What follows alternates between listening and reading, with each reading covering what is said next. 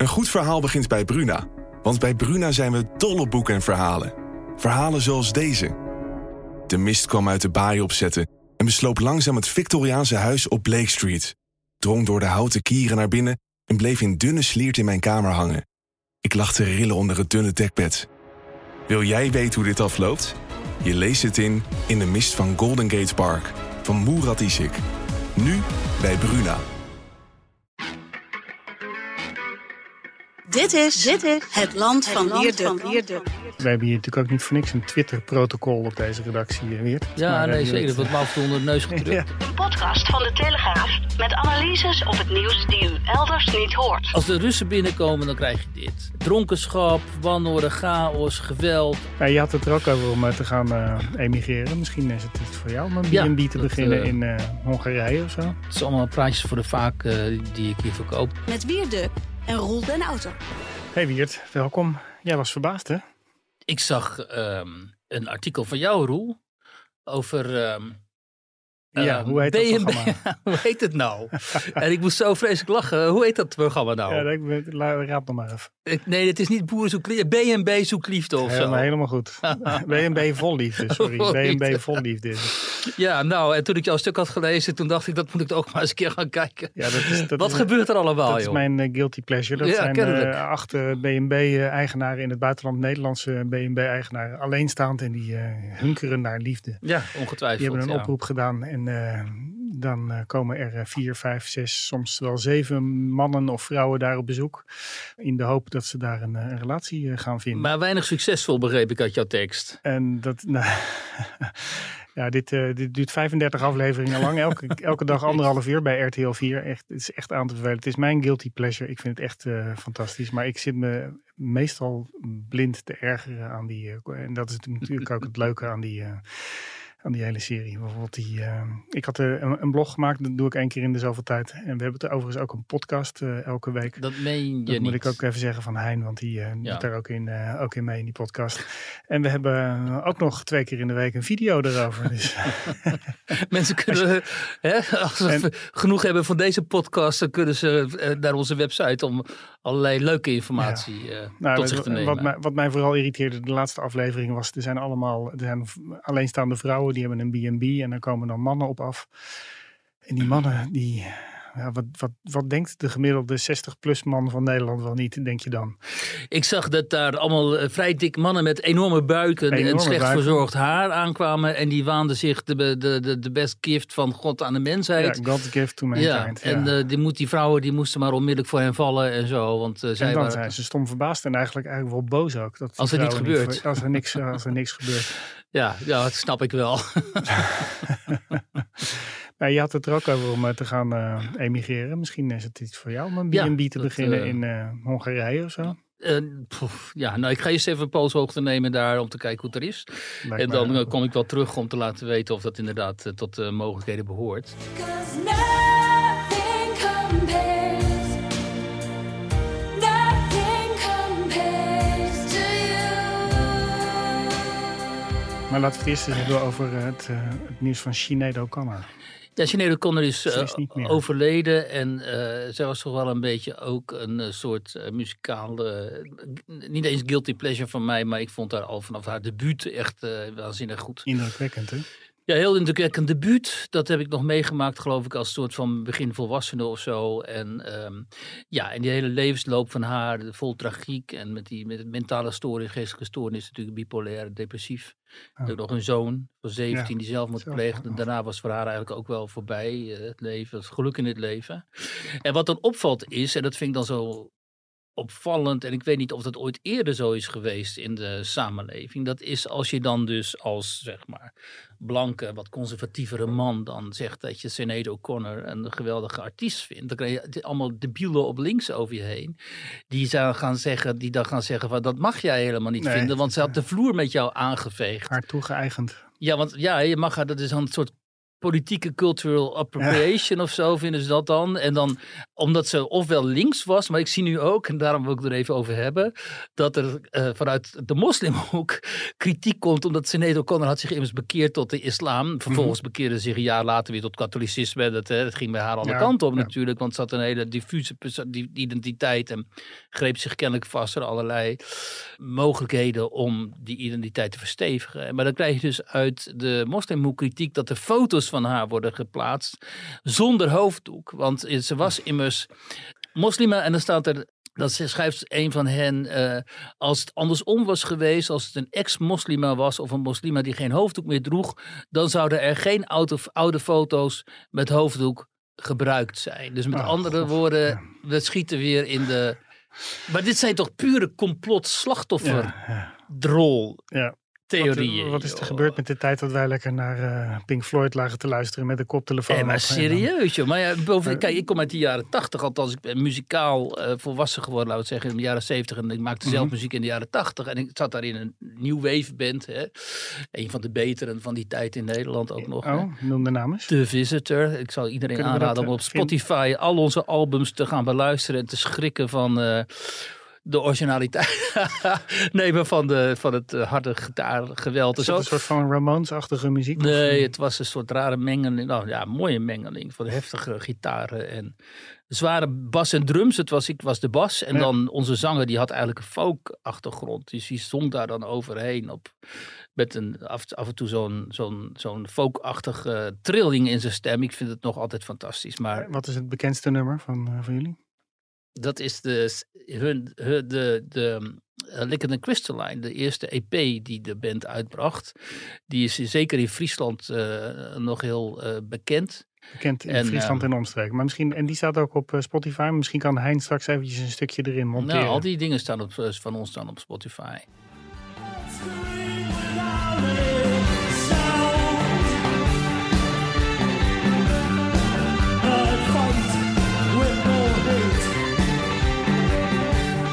Weet je hoe dat dan gaat? Ehm, dat, want de, de, laatst brandde de boerderij van onze zanger af. En, toen, ehm, eh, en daar, daar woonden allemaal mensen, was een soort, soort halve commune daar. En toen is daar in, eh, in, heb ik ook verteld volgens mij, in Friesland rond Sneek, is daar een soort crowdfundactie op, op gang gekomen. En de benefietconcerten in Amsterdam en in Bolwerk in Sneek. En waar heel veel mensen op afkwamen. En waar dus ook, eh, en dat vond ik dan ontzettend leuk, eh, jongere muzikanten van nu, die speelden dan onze nummers met onze oude zanger dus, wiens boerderij was leuk. afgebrand. En wij niet, dus wij keken, de, de, de, de oude, oude leden van de band. En dan zie je dan, en dan een van, ja, dat is echt geweldig, een van die jongens die drumt dan. En die zei tegen ons, ja, hij heeft leren drummen op, op onze muziek. Weet je, dus het was een jongetje van 14. En Ja. die ging dan, en onze drummer was Bert, dat is de blauwe, is een geweldige drummer. Die is later voor Mojo gaan werken. En die was dus als, veert- deze jongen was dus als 14-jarige of zo gewoon Bertus gaan naspelen thuis. En nu speelt hij dus daadwerkelijk die nummers eh, met onze zanger. Dus dat was eh geweldig. Hoe kwamen we hierop? Oh ja. En dat was dan zogenaamd een linkse band. Want het Ja. was alternatieve muziek, new wave en zo. En we speelden dan samen met bands als No Means No en Victims Family, weet ik veel wat. Allemaal hele heftige. Victims van, Family. Ja, allemaal van die hele heftige, Die zeg maar, Doemnamen. antifa-achtige bands Ja. en zo. Daar kom jij dus eigenlijk gewoon vandaan. Nou ja, daar speelden we mee. En, en, maar je had dus in dat circuit had je dus ook ehm, niet antifa, maar omgekeerd. Dat waren dan van die ook hele heftige punkbands, maar die waren dan een beetje rechtser of zo. Mm, Hè? Dus eh, alles kwam langs. Dan heb je zo'n factchecker bij de NPO, geloof ik, die Marieke Kuiper. En die heeft een soort eh, obsessie voor mij gekregen, omdat ik haar een paar keer heb aangesproken op dat ze flauwekul op Twitter gooit Mm. en zo. En die is nu ken ik in Delver, dat is het krantenarchief, Ja. zoals je weet. Wat Ja. mensen, hè, Delver met PH, ga erin kijken, dat is een geweldig archief. goed om eh, dingen terug te vinden. Ja, dan kun je echt alle kranten gewoon eh, tot heel lang terugkijken. Dus kennelijk mijn naam gaan ingeven. Nou, kom die- je nog wel tegen. Nou ja, die trof daar dus ook een artikel over onze band, de Visitor, met mij op een foto. En dan zie ik eruit als zo'n gozer met zwart haar en een zwart pak of zwart, zwarte kleren en zo. En eh, die was natuurlijk verbijsterd van, kijk nou, die Wierduk, die zag er vroeger zo uit. En hij speelde in een New Wave band en zo. Dus eh, de cognitieve eh, eh, dissonantie bij die mensen is reusachtig. Ja. En, Die, die begrijpen niet dat die generatie, jouw generatie, mijn generatie, want ik ben ongeveer bijna hetzelfde bouwjaar als jij. ja. Die zijn gewoon eh, vaak links begonnen en, eh, en i- iets minder links. eh, Nou, ik denk dat we niet eens zo eh, links ik, was waren. lid, maar... ik was lid van de PSP, dat durf ik Oh ja, nou, ik, wij niet, ik ook niet. En ik denk dat het vooral, want ik, dat is misschien wel aardig om daar even op in te gaan. Dit is dus een generatie na de boomergeneratie. Ja. En wij zagen toen al dat verraad van die boomergeneratie eigenlijk aan links. We zagen toen al dat die gasten hun, zichzelf aan het verrijken waren. Dat ze hypocriet waren. Dat ze de grenzen open hadden staan. Enzovoort, enzovoort. Maar we reageerden niet op een politieke manier. Want we dachten destijds, eh, dat is onbegonnen werk. Het is zo'n enorm bastion. Eh, bovendien was het tijd van werkloosheid. hè, de Doom, eh, Thatcher, Reagan, noem maar Ja, op die tijd. Eh, Oorlog. Dus wij reageerden op een culturele manier. Namelijk door eh, op eigen houtje dingen te gaan doen. Dus we gaven onze eigen eerst begonnen met onze eigen cassettes uit te geven. Eigen tijdschriften op te richten. We hadden eigen tijdschriften daar in Groningen en zo ook. Samen te werken ook met mensen uit Amsterdam. Bijvoorbeeld eh, die Martin Bril en zo. Weet je, dat soort types. eh, die Ro- Rob Scholte en zo. Die zaten al in Amsterdam. En die deden de, ehm, uiteindelijk ook. Wat de, publiceerden wij in ons blaadje en zo. Dus het was een, meer een culturele, artistieke eh, kring. Ook om, ja, ik speelde popmuziek, weet je. En een reflectie op die tijd, veel meer dan een eh, politieke reflectie. En wat mij ontzettend bevalt aan die generatie, dat is dat een heel groot aantal van die mensen gewoon voor zichzelf blijven nadenken.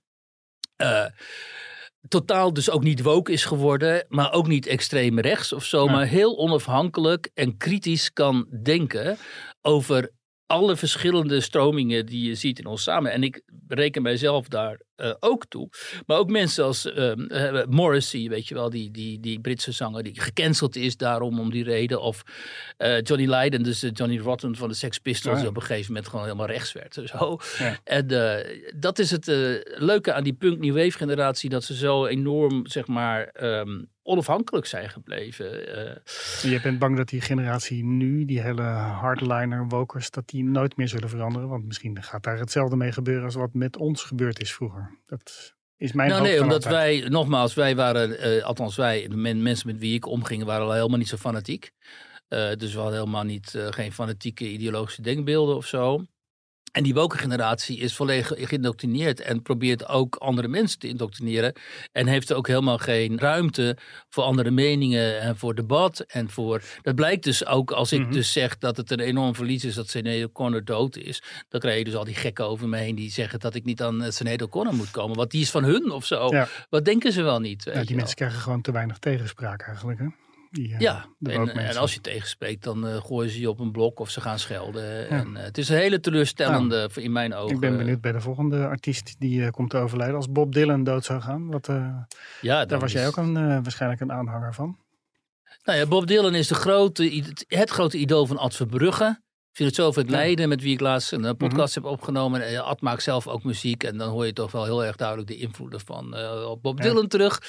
Dus dan gaan ze kennelijk, dan zullen ze tegen Ad Verbrugge gaan zeggen. Als Bob Dylan doodgaat en Ad gaat huilen dat hij dood is. Dat dat, dat, dat niet mag. Ja, want eh, Ad Verbrugge heeft een podcast met Viaduct opgenomen. En dan ben je dus gewoon een, een nazi. Ik las nu ook dat Ewald Engelen, toch een on, onverbloemd, hele linkse jongen met wie ik af en toe een podcast opneemt. Die had ook iets gezegd en die had mij daarbij geciteerd. En die krijgt dan ook weer iedereen over zich heen. Van hoe kun je die Duck citeren en zo. Dat is de grootste schoft in de Nederlandse journalistiek. En dan moet Ewald zich daar weer tegen eh, gaan eh, verdedigen en zo. Het is... Het is een eh, verschrikking, dus ehm, we Ja. moeten daar ook maar niet al te veel The over times, kletsen. they are changing. Ja, tijden zijn heel vervelend eh, wat dat betreft. Ja, precies. Zeg, voordat we het eh, over het, het binnenlandse nieuws gaan hebben, over de leegloop in de Tweede Kamer. Jij had deze week bezoek hè, hier op de redactie. Er kwamen mensen uit Zuid-Afrika. Wat leg eens uit. Uh, ja, er is een delegatie vanuit, uh, van Afrikaners uit de Afrikaanstalige uh, gemeenschap. Oh nee, de Afrikanergemeenschap eigenlijk uit Zuid-Afrika. Die reizen elk jaar door Europa een paar weken en dan doen ze ook Nederland aan. Um, en die heb ik een rondje over de redactie, want er zitten, ook, er zitten ook mensen, journalisten bij uit de Afrikaanstalige media.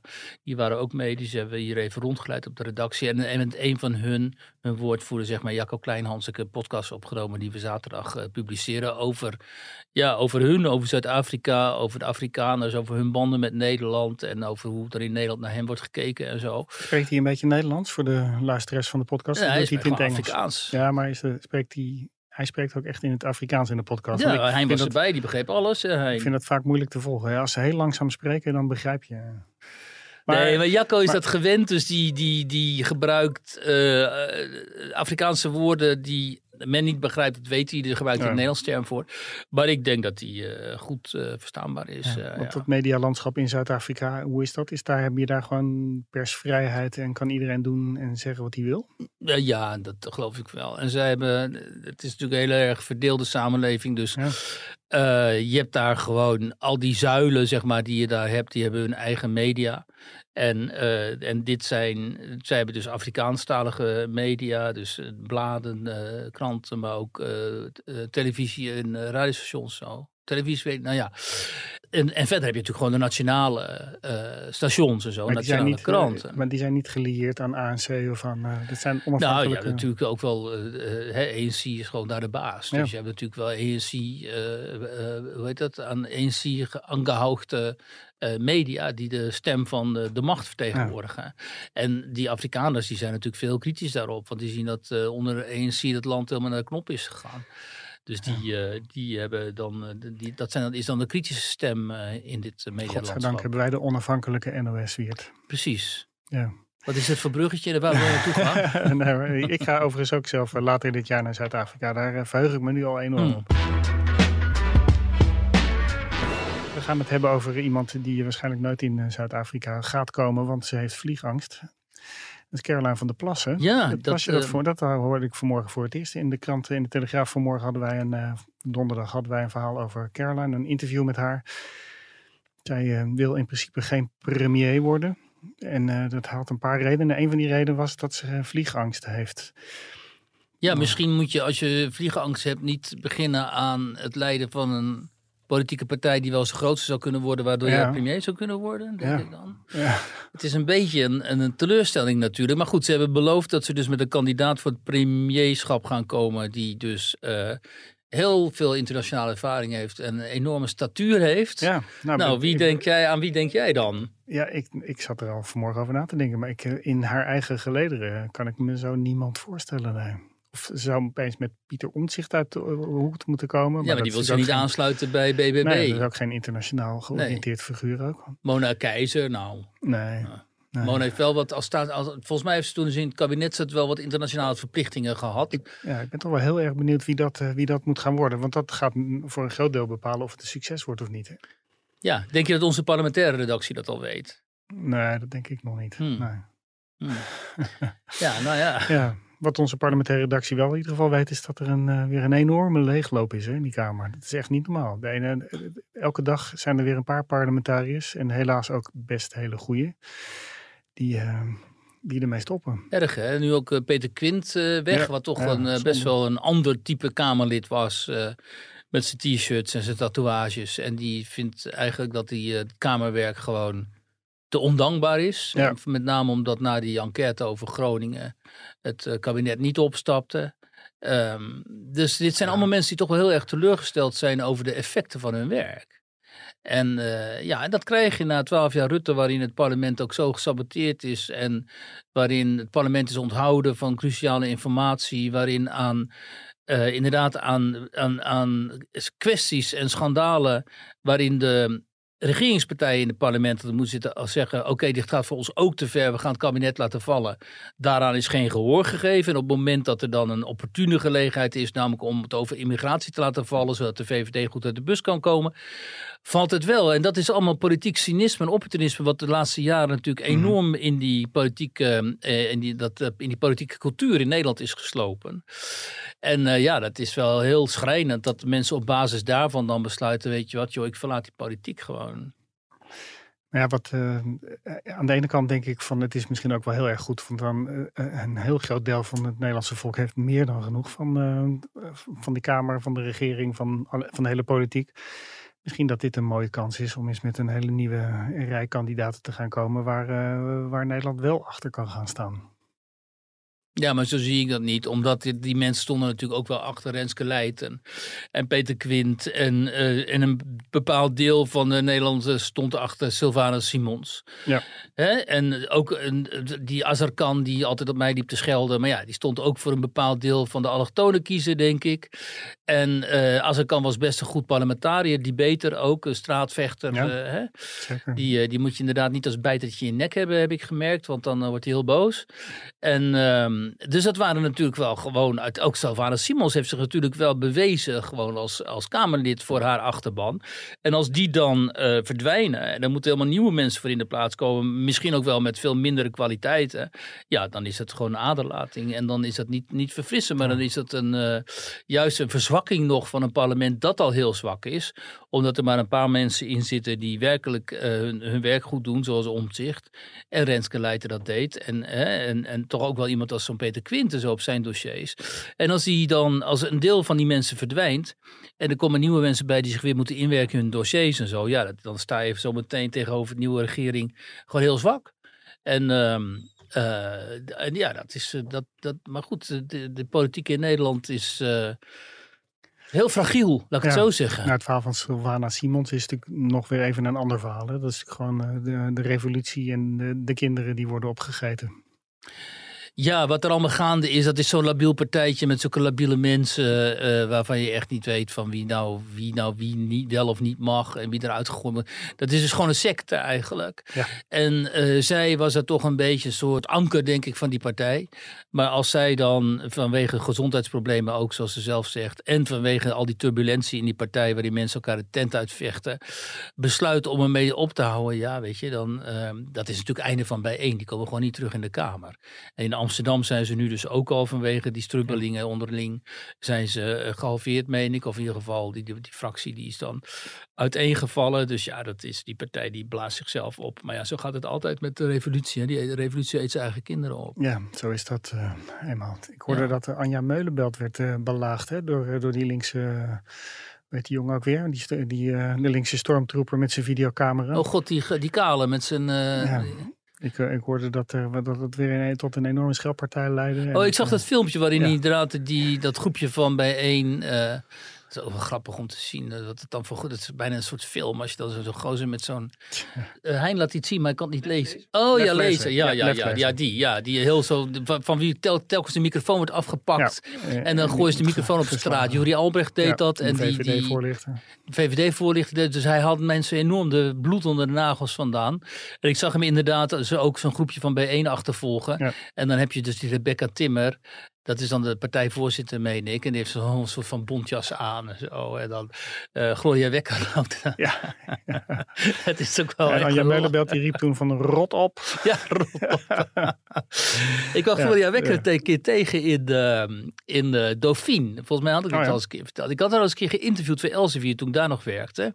Toen was ik bij haar geweest in de Bijl, maar daar is het een heel mooi appartement vol met boeken. En eh dat ik een, eh, nou, gewoon een leuk interview volgens mij met haar gehouden. Dus was, werd ook gepubliceerd en zo. Dus toen kwam ik haar een jaar of zo, twee jaar geleden nog eens tegen in Dauphine. Het is zo'n restaurant in eh, Amsterdam. En toen vroeg ik over, kan ik je niet nog een keer interviewen? Hè? Leuk, weet je, ik heb voor de Elsevier geïnterviewd en zo. Leuk, vind je, daar gaan we nou ook geen sprake van Nee. zijn. Totaal niet gewoon wegwezen, weet je. Dus helaas. Maar dat, ja, dat Ja. snap ik nou nooit, hè? want jij geeft heel vaak eh, mensen de ruimte. ja, Op toch? een normale manier geef jij ze de ruimte.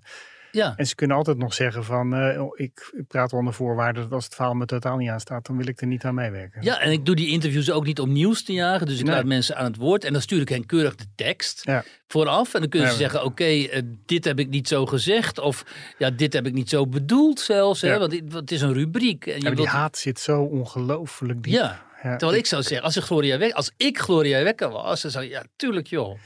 Ik eh, kan me nog Podium herinneren. in de Telegraaf. Ik werkte uit bij de Haagse Courant. Dat was voordat ik hier bij de Telegraaf begon. En ik eh, maakte daar bekend op de redactie dat ik eh, naar de Telegraaf ging. En toen was er, waren er collega's die zeiden van...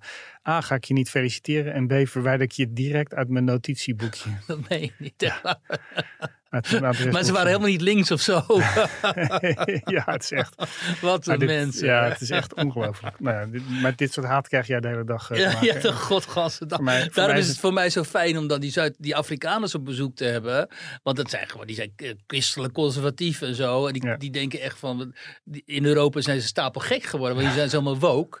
Dus ze hebben echt zoiets van, wat gebeurt daar in Europa? En dan kun je met hen dus gewoon een beetje daarover praten. Hoe ernstig dat allemaal is.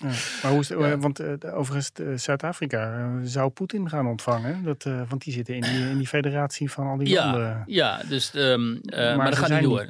nee, precies, maar Poetin niet durft. Maar, de, maar is Zuid-Afrika pro-Rusland helemaal niet? Nou, toch? ANC is. eh, joh, toen ik in, eh, in eh, Moskou werkte, toen maakte ik een reportage over de Lumumba Universiteit. Dat was daar de universiteit waar dus zeg maar de, de, de studenten uit bevriende landen Ja. van de Sovjet-Unie, Mhm. vooral Afrika, Latijns-Amerika, linkse jongens en meisjes, konden komen studeren. En dat waren dus gewoon revolutionairen. ja, de Marxisten studeerden. uit Angola en dat Marxistisch, soort... ja, ja, precies. Marxisten.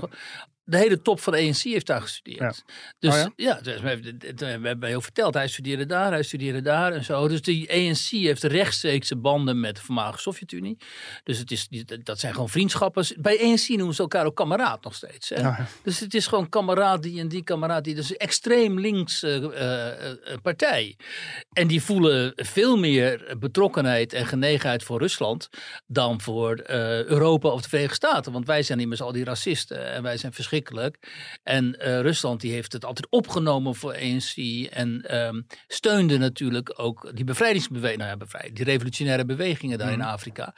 Dus zij hebben daar eh, traditioneel gewoon hele sterke banden mee en heel veel emoties bij. En daarom wilde Zuid-Afrika ook eigenlijk ehm, eh, neutraal blijven in het conflict in Oekraïne. Op een gegeven moment zijn ze dus wel gewoon gaan oefenen militair, geloof ik, hè, met Russen en Chinezen. En eh, het was ook de bedoeling dat, dat, dat Poetin dan uit Zuid-Afrika zou komen, maar dat gaat toch niet door. Want ja, dan veroorzaak je natuurlijk ook een internationaal schandaal. En de Amerikanen en de Europeanen die maken de Zuid-Afrikanen natuurlijk ook wel duidelijk van, joh, je, eh, je kunt ook te ver gaan. Ja, want En- hun leger, het Zuid-Afrikaans leger zal waarschijnlijk door eh, Amerika bevoorraad worden. En, eh, ja, ik neem, ik ongetwijfeld. neem ja. niet aan dat zij door Russen geleverd materiaal hebben. Dat, dat, nee, dat Ja. weet ik eigenlijk helemaal niet. Dat, eh, ik weet niet op welke markt zij eh, actief zijn qua wapen.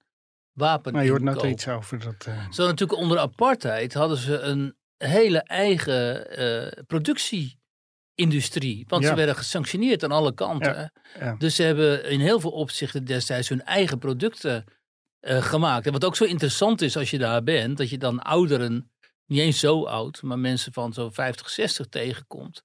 Die dan veteranen zijn van de oorlogen, de grensenoorlogen tegen die revolutionaire bewegingen. Dus die hebben dan in Namibië gevochten of in Angola.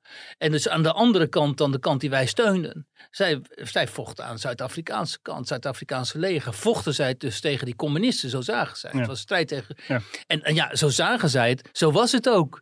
Kijk, wij deden natuurlijk alsof dat gewoon een soort van sociaal-democratische bevrijdingsbewegingen waren. Maar we waren allemaal, gewoon allemaal keiharde Leninisten, Marxisten. Dat blijkt wel uit de ANC.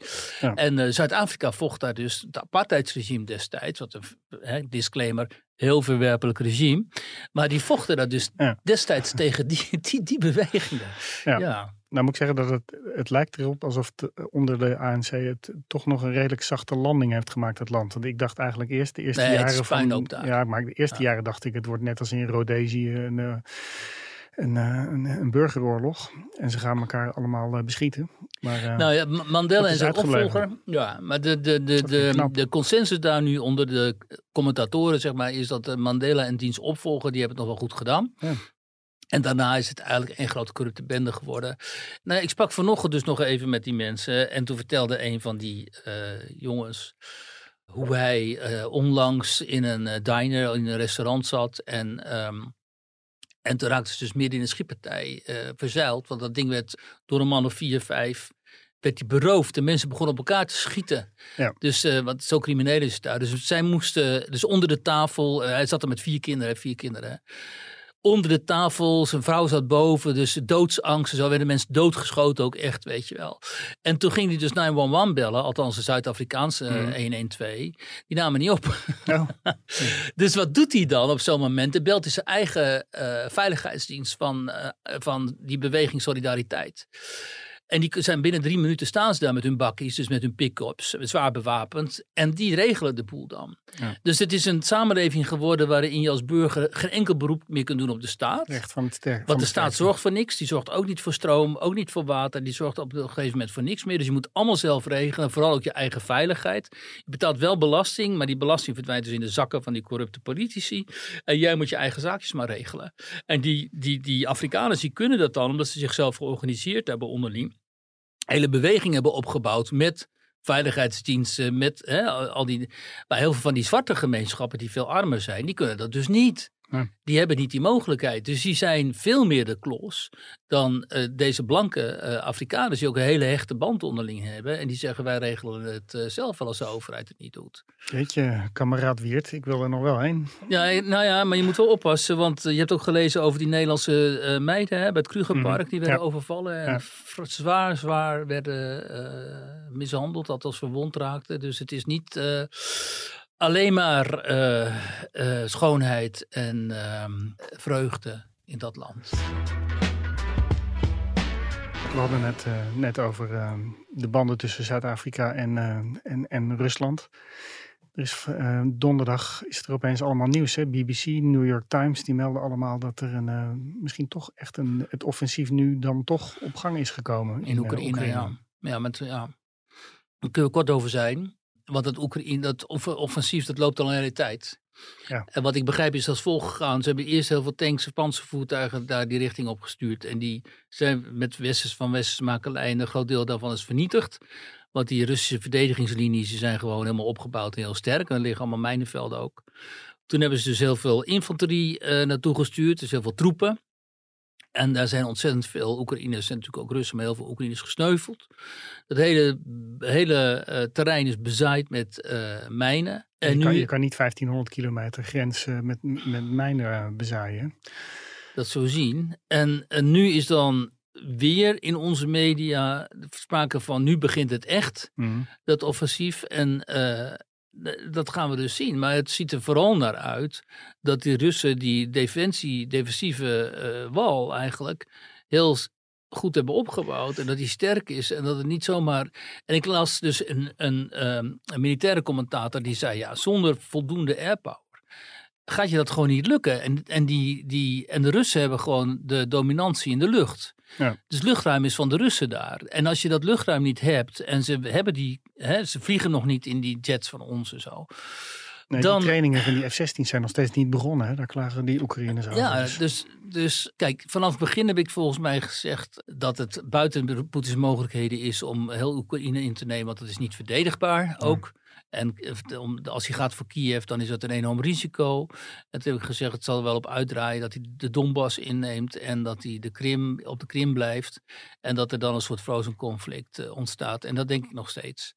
Want wat nu verdedigd wordt door de Russen is zo ongeveer ook die Donbass en de Ja. Krim. Wat zij vinden dat van hun is. Ja, wat Ja. zij vinden dat van, van hun is. Ik las bij de BBC dat, ehm, dat eh, de Oekraïners zich eh, vergist hebben in, de, in al die tankwallen die daar zijn gegraven door die Russen. Daar liggen allemaal mijnen in, eh, maar dat zijn niet gewone mijnen, maar ze stapelen gewoon. Die Russen hebben ze ook krankzinnig veel mijnen kennelijk. Dat Ja. ze gewoon tien mijnen boven op elkaar stapelen of vijf. En eh, één of twee mijnen, daar kan zo'n tank nog wel tegen. Maar als er tien ontploffen tegelijk, dan heb je wel een probleem. Ja, ja. Dus, de- ja, dus ze komen er inderdaad niet, lijken er niet doorheen te komen. Maar je weet natuurlijk nooit hè, wat er eh, uit de hoge hoed getoverd gaat worden. Nee, ja, maar Zelensky vraagt natuurlijk niet, niet steeds voor niks om nog meer wapens, andere wapens, zwaardere wapens, eh, fighterjets, eh, noem maar op. En eh, de militair, militaire logica is volgens mij inderdaad zo dat als je het luchtruim niet beheerst, dat weten de Amerikanen als geen ander, want die Ja. zorgen er altijd voor dat ze eerst het luchtruim beheersen, dan, dan lukt het je nog. En kijk nou naar destijds die acties in Joegoslavië, waar de NAVO zo dominant was. Het duurde heel lang voordat dat eh, eh, resultaten eh, boekte. De hele oorlog in Irak is op een puinhoop uitgelopen. Terwijl we dachten, er wordt een soort van walk over, want die garde van Saddam Hussein, hè, die, dat zal allemaal niks voorstellen en zo. En uiteindelijk werd het ook chaos en, en, en wanorde. Dus dat, dit type oorlogen eindigt altijd daarin. En ehm, wat ik ook weer tegenkom, die merkwaardige gedachte dat eh, de Oekraïners daar allemaal de goeden zijn. En ja, het staat buiten kijf, de Russen zijn. De, kijk, wat mensen niet snappen is. Er wordt nu heel veel gepraat over eh misdaad tegen de menselijkheid door de Russen. Hè? En dat staat buiten kijf, wat ze destijds in Tsjetsjenië hebben gedaan, wat ze in Syrië hebben gedaan en zo. Dat is allemaal gruwelijk. Dus dat doen ze nu allemaal weer ook in Oekraïne. Dat doen ze al eh, eeuwen. Hè? Toen de Russen, de Sovjets, eh, Duitsland binnentrokken in de Tweede Wereldoorlog, hebben ze daar zo krankzinnig veel vrouwen eh, verkracht en vermoord en zo. Als de Russen binnenkomen, dan krijg je dit. Dronkenschap, wanorde, chaos, geweld, afgrijzelijk geweld buiten alle grenzen. Het soort echt, wat dat betreft heb je, kun je, hè, de, de, de angst voor de horden uit het oosten is wat dat betreft wel terecht. Alleen mensen vergeten, de Oekraïners, die zijn gesocialiseerd in precies diezelfde samenleving, in precies ditzelfde eh, leger, in precies dezelfde geschiedenis. En daarom kunnen ze ook zo keihard terugvechten. Ja, ja, die vecht dus keihard terug. Maar wat ik, ik hoorde dus een, een Duitse jongen die met de Oekraïners had gevochten als vrijwilliger.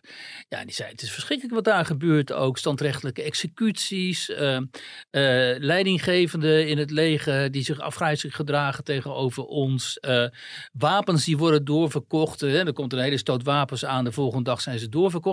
Ik heb het letterlijk in Tsjetsjenië gezien. Serieus, op het moment dat dus de hele internationale pers. Dit is wel een goed voorbeeld. Wij waren met Tsjetsjeense rebellen, die hadden een ziekenhuis bezet. En wij waren met hun meegereisd terug naar Tsjetsjenië met hun gijzelaars. Ook dat was eh, Shamil Basayev was dat. Alle het grootste internationale terrorist, iedereen wilde die gast oppakken met zijn bende. En vooral de Russen. De Russen hadden weet ik veel hoeveel geld op zijn hoofd gezet en zo. Wij zitten daar met die gasten gewoon in zo'n schooltje daar. In eh, zo'n dorp in Tsjetsjenië. Met rij, eh, gingen ze persconferentie geven. Dus al die Tsjetsjeense terroristen daar op een rij met hun gijzelaars. Dus die, die, Russische, die Russen die ze hadden meegenomen en zo. Ik kijk uit het raam op een gegeven moment tijdens die, dat gesprek. Ik kijk uit het raam en ik zie daar een Russische kolonne langs rijden. Militaire kolonne. Ja. Terwijl hun meest gezochte terrorist zit 100 stand. meter Ja. verderop. Dus ik vraag aan, die, aan zo'n Tsjetsjeense bewaker van, wat is dat? Wat, wat doen die Russen daar? Die zegt, die komen wapens verkopen. Gewoon het Russische leger komt even langs om zijn wapens Ja, te nou, verkopen. we lachen er wel om, maar het is natuurlijk eh, triest. Maar, de, En, maar waarom zou dat nu anders gaan? Nee, Ook- die dat gaat niet Amerikanen zijn anders. bezig met een onderzoek. Hè. Er was een hele lading eh, die via Polen was gegaan, geloof ik. Die was verdwenen. En ehm, tegenwoordig kunnen ze makkelijker die dingen terugvinden. Hè, met trackers en Ja. al dat soort eh, apparaten. Nou, Dus ik ben zou, benieuwd of ze in Berlijn gaan trekken en zo. Ja. eh, In Londen en dat soort plekken. ja, je zou hopen dat eh, ook door die hele modernere oorlogsvoering. We hadden gisteren ook weer een verhaal over drones van, nou, van 10 centimeter lang, Niet ik. geloven. Ja. Waar ze mee gewoon door loopgraven vliegen. Ja. En de dingen zijn bij, met duizenden worden die geleverd. En daar, daar kunnen die Oekraïners natuurlijk ook wel. Maar ja, schiet dat allemaal op. Hè. Ach, Dat zijn het- natuurlijk allemaal, dat zijn ook allemaal kleine dingetjes. Het feit ook dat we als een soort fetish zie ik dan allemaal mensen over die wapens op sociale media spreken en Ja. schrijven ook. Hè. En uiteindelijk die wapens worden gebruikt waardoor mensen gewoon hun voet verliezen of hun arm of hun been of hun hoofd. En ik, eh, ik heb daar helemaal niks mee joh. Echt, die hele wapentoestanden en zo. Dat Ja, het is kan een allemaal soort van eh, ja, worden. het is een heel naar woord, een soort wapenporno is dat. Het is gewoon wapenporno, ja. Ja. En als je zelf eh, in de oorlogen bent geweest en hebt gezien wat het aanricht bij mensen, kinderen zonder benen, al dat soort ellende en zo, dan denk je toch, jongen, kappen mee, man. En eh, doe alles zodat er eh, daar onderhandeld gaat worden. Geef die Krim weg, want die Krim was altijd van Rusland. Dus die hele claim op die Krim ook. Ja, het zal wel volgens internationale verdragen, maar het slaat nergens op. Ik bedoel, die, die Krim is in 1953 door die Khrushchev cadeau gedaan aan Oekraïne. Oekraïne was toen een soort provincie van de Sovjet-Unie, weet je wel. Een soort cadeautje tussen de leidingen onderling. Ja. Maar die, die Krim was gewoon altijd eh, Russisch. En de Krim is gewoon een basis voor een belangrijke Russische vloot. Dus betrek die in onderhandelingen. Maar ja, goed, eh, het is allemaal praatjes voor de vaak eh, die ik hier verkoop. Dus we gaan over naar een ander onderwerp.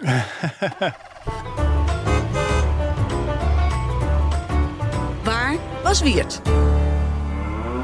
Nou Nou, we hebben geen onderwerpen meer volgens mij. Jazeker Of, wel. eh, We hebben nog eh, dat oh, meisje dat werd ja, ontslagen. natuurlijk. We hebben Ja. eh, jou in Nederland rubriek. Je hebt deze week een, een meisje gesproken die bij eh Funix, Funix... Jonge vrouw, hè, zeg je dat? 25 Funix, is. Funix. Ja, Funex of zo. Funix. ja. Dat is een zender die ik ook wel eens luister als, ik in, als je in steden rijdt. Dan, want ik heb de, het idee dat ze vooral in de steden alleen maar te ontvangen zijn. Het is een urban zender, hè? Ja, ze richten zich ook op die steden. Ik moet zeggen, de muziek die zij draaien is leuk, maar die meningen die zij debiteren, die vind ik echt tenenkrommend. Maar daarom is het ook juist wel weer leuk om daar naar, eh, naar te luisteren. Maar je hebt gesproken met een, eh, een, eh, een mevrouw van 25 en die heeft daar een, een tijdje gewerkt en die moest weg. Hè? Wat, was, wat is daar gebeurd? Ja, dat is Aylin Fakiri. Die heeft een, die is Turks-Nederlands, eh, Turkse vader, Nederlandse moeder. En die is op TikTok een soort verschijning. Want daar heeft ze 40.000 volgers. En daar post ze veel eh, filmpjes. En daarin eh, lanceert ze allerlei meningen. Dat zijn enerzijds eh, conservatieve meningen over, laten we zeggen, transgenderisme en opvoeding van kinderen. Ja, zij wil dat kinderen, of zij vindt het eh, verstandiger als kinderen bij een vader en moeder opgroeien. Mhm. En niet in, bij, eh, bij, bijvoorbeeld bij niet-traditionele ouderparen. Een en zo. Ja, dus ze heeft allemaal, ze is beleide moslim, maar dus ze heeft allerlei conservatieve opvattingen. Maar ze, is ook, eh, ze heeft ook allerlei wappie-opvattingen. Waar eh, mensen zich vrolijk over maken. En ik geloof dat ze dan denkt dat, dat je kanker krijgt van deodoranten. Nou ja, de- al die dingen, de chemtrails. Er en zijn kent mensen wel. die dat denken. Precies, er zijn dus. eh, Maar goed, kijk. Maar die opvattingen, die zij niet op haar werk. Ze Nee. daar werken bij het Phoenix als beeldproducer of videoproducer. Ze deed haar werk volgens de verhalen goed. Ook volgens haar leidinggevende en zo. Maar ze werd dus na een maand op het matje geroepen door die leidinggevende. Vanwege die TikTok-filmpjes. Want daarin debiteren ze allerlei opvattingen die niet overeenkomen met het woken gedachtegoed van Phoenix. En toen zei zij van ja, het zal allemaal wel. Maar de- hier, ik werk hier goed. Mijn collega's, eh, ik heb goed contact met mijn collega's. Eh, op mijn werk is weinig aan te merken. Dat moesten ze ook er- erkennen. Dus waarom zou je me dan eh, afscheid van mij willen nemen? Ja, dat kwam toch door die filmpjes. Waarin ze dan dingen hebben. Oh ja. Wat ze zeiden is, eh, mensen voelen zich onveilig bij jou. Nou ja, daar heb je, als je dan kijkt, dat is gewoon zo'n jonge vrouw. Omdat ze zegt dat kinderen bij een vader en een moeder moeten opgroeien. Dan voelen andere mensen zich onveilig. Ja, omdat ze ook had gezegd, als je, als, als je, als je twijfelt over je geslacht, dat is niet normaal. Oh ja. Ja. Dus, ehm, en daarom voelen mensen zich dus tegenwoordig kennelijk onveilig. Terwijl als jij gaat inventariseren wat mensen op jouw werkvloer in principe allemaal denken qua persoonlijke opvattingen. Nou, dan zou ik je dus de kost geven. Het aantal mensen dat ook denkt dat chemtrails eigenlijk iets is wat door eh, misschien wel hè, duistere, de, de World Economic Forum machten over ons heen wordt gestort. Of dat eh, de evolutie niet. Christenen die zullen zeggen evolutie bestaat niet. Hè? We, Ja. geloven in de schepping. Ja. Nou, hoeveel mensen zijn christen? Heel veel. Moslima's. Dat vond ik dus het aardige hier aan. Moslima's die dus werken in de ambtenarij, bijvoorbeeld in de gemeente Amsterdam, Rotterdam of zo, be- beleidende moslima's, die geloven dus dat de profeet Mohammed op een eh, paard met een mensenhoofd ooit naar Jeruzalem vloog in één Mhm. nacht en daar de, de, de- de claim op eh, de Al-Aqba eh, eh, moskee legde, waardoor nu nog altijd dat terrein, territorium daar, omstreden is. En dan vraag ik hun van, geloof je dan nou echt? Ze zeggen, Ja, geloof ik echt. Maar dan zeggen geloof je nou echt dus dat in die ene nacht toen hè, de profeet op dat paard, hè, of het vliegend paard, ja nee echt. Nou, daar werk je toch gewoon mee samen. Dan ga ik Ja. toch niet zeggen, ja maar ik wil vervolgens niet met jou samenwerken of zo. Dat moet iedereen helemaal zelf weten. Als je je werk maar goed doet. Nou, dus dacht ik, interessant, ehm, leuke, leuke casus dit, want ze is ontslagen. Ja. En, Na, na een maand, eh, geloof ik al. ja, na een maand Ja. is op zo'n non-actief gesteld. Kreeg ze nog een paar weken bedenktijd. Uiteindelijk zeggen ja, we gaan toch maar afscheid van je nemen. Want eh, je wordt ontslagen. Toen zei zij, want mensen willen niet met jou werken. Toen zei zij, oké, maar als we een item gaan maken over eh, transgenderactivisten. Dan zeg ik toch ook niet, dat wil ik niet doen. Dan, dan, dan werk ik gewoon mee. Mhm. Hoewel ik het niet met transgenders eens ben. Dus is dat geen werkweigering dan van die mensen die niet met mij willen werken? Ja, toen raakte die leidinggever natuurlijk enorm in de knoop. Ja. Die had zoiets van, ja, nee, maar ja, we willen toch ook niet. Je wilt toch niet dat de sfeer hier fysiek... Het gaat erom, de sfeer moet goed zijn. De sfeer moet niet fysiek raken. Als mensen zich onveilig voelen bij jou, dan kunnen we het niet voor jou blijven opnemen. Ja, Wat vind jij daarvan? Ja, maar de- dit is een publieke omroep, hè? Ja. Die worden betaald uit, eh, uit belastinggeld. Ja, jou en mijn geld. En dat van Hein. Ja, nou ik moet zeggen, zij was natuurlijk pas een maand binnen en je kan je natuurlijk enorm vergissen. Wij hebben hier ook wel mensen in het verleden aangenomen. Kijk even naar Hein. Nee, Hein zit hier vast.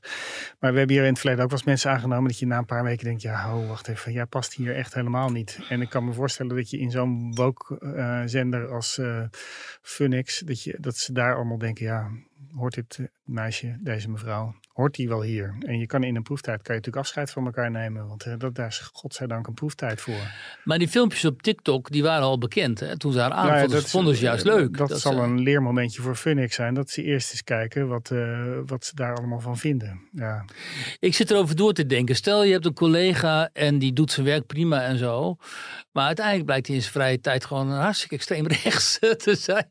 En, eh, die, en die gooit dat ze allemaal, zeg maar, eh, dat soort opvattingen eh, online. Ja, dat is bedenkelijk dat ligt, natuurlijk. ja. Dat wil Maar je wij, niet. hebben- wij hebben hier natuurlijk ook niet voor niks een Twitter-protocol op deze redactie, eh, Weert. Ja, ik ja, weet niet ja. of je ja. die al, dat al gelezen had. Ja, maar, nee, zeker. Dat wordt me onder de neus gedrukt. Dus, je moet je neutraal uitdrukken. Je mag altijd alleen maar namens jezelf spreken en niet namens de Telegraaf. Dus t- of je moet in je bio duidelijk zeggen van ik werk bij de Telegraaf en dit is mijn privé mening. Dat, eh, dat, is, dat staat in maar als iemand zegt van zonnebrand krijg je kanker, zonnebrandcrème krijg je kanker. Dat Ja. is niet zo erg als wanneer je zegt van joh, eh, eh, white power en al dat, hè, al Ja. dat soort ellende. Ja, de lijn Dus is waar ligt die moeilijk. grens ja, dan? Nee, precies. Die, die grens is heel moeilijk te trekken. Ik, ik zou het niet weten, Weert. Nee, echt niet. Maar ik raak wel steeds geïnteresseerder hierdoor in wat onze collega's op de redactie hier eigenlijk denken over gewoon de dingen. ja, ja, Nou, we kunnen het ze zelf een keer gaan vragen. ja. Ja, eh, maar ja, ik, ja, ik, ik, eh, maar goed, ik, ja, ik vond het. eh, zij zegt het is censuur. Dat, dat weet ik niet, maar het is wel opmerkelijk dat je iemand op basis van uitspraken buiten de werksfeer Ja. ontslaat. mm, ja, Omdat heel veel mensen in Nederland op dit moment bang zijn om zich te uiten. En denken dat als zij eh, hè, op sociale media bijvoorbeeld inderdaad zeggen wat zij vinden. Dat, ze dan, eh, dit, dat hen dit boven het hoofd hangt. Dat ze Ja. ontslagen worden. Dus zijn mensen of ze zeggen niks. Of ze zijn anoniem. En heel vaak hoor ik ook weer op, op het werk zeg ik eigenlijk niet wat ik echt vind. Nee. Want dan krijg ik ruzie met mijn collega's. En mijn chefs gaan mij op matje roepen. Mhm. Ja, ik ken ook wel mensen die eh, zeggen van in het openbaar zeg ik dat allemaal niet. Maar dat lijkt me een vreselijk leven, want dan moet je jezelf de hele dag maar gaan zitten inhouden. En dan Ja, moet je nou, je ook af je- gaan vragen, moet ik dan wel gaan werken bij Funix of bij de Telegraaf of bij eh, het AD of de NOS als ik dingen anders denk dan wat ze daar gangbaar vinden. Ja, dat is ook weer zo, ja. Ja. Ja. Maar goed, Kameraad, wij eh, sluiten het af. ja, kameraad den Outer. Ja, kameraad Duk. Tavares zeg je Zullen dan, wij afsluiten met inter- ten met de internationale misschien. Ja, die zullen er even onder leggen dan. Oké, tot eh, volgende week. Misschien is Kleister dan weer. Ik weet niet waar die, ik weet niet waar die uithangt nu. nee, juist Kleis. Eh, wacht even, zaterdag had jij... Ja, dus, oh, ja, zaterdag Ja. een extra podcast met Jacco Kleinhans van Ja. de beweging Solidariteit. Die in het Afrikaans aan ons allen uitlegt wat daar de situatie is en wat de historische betrekkingen tussen Nederland en Zuid-Afrika inhouden.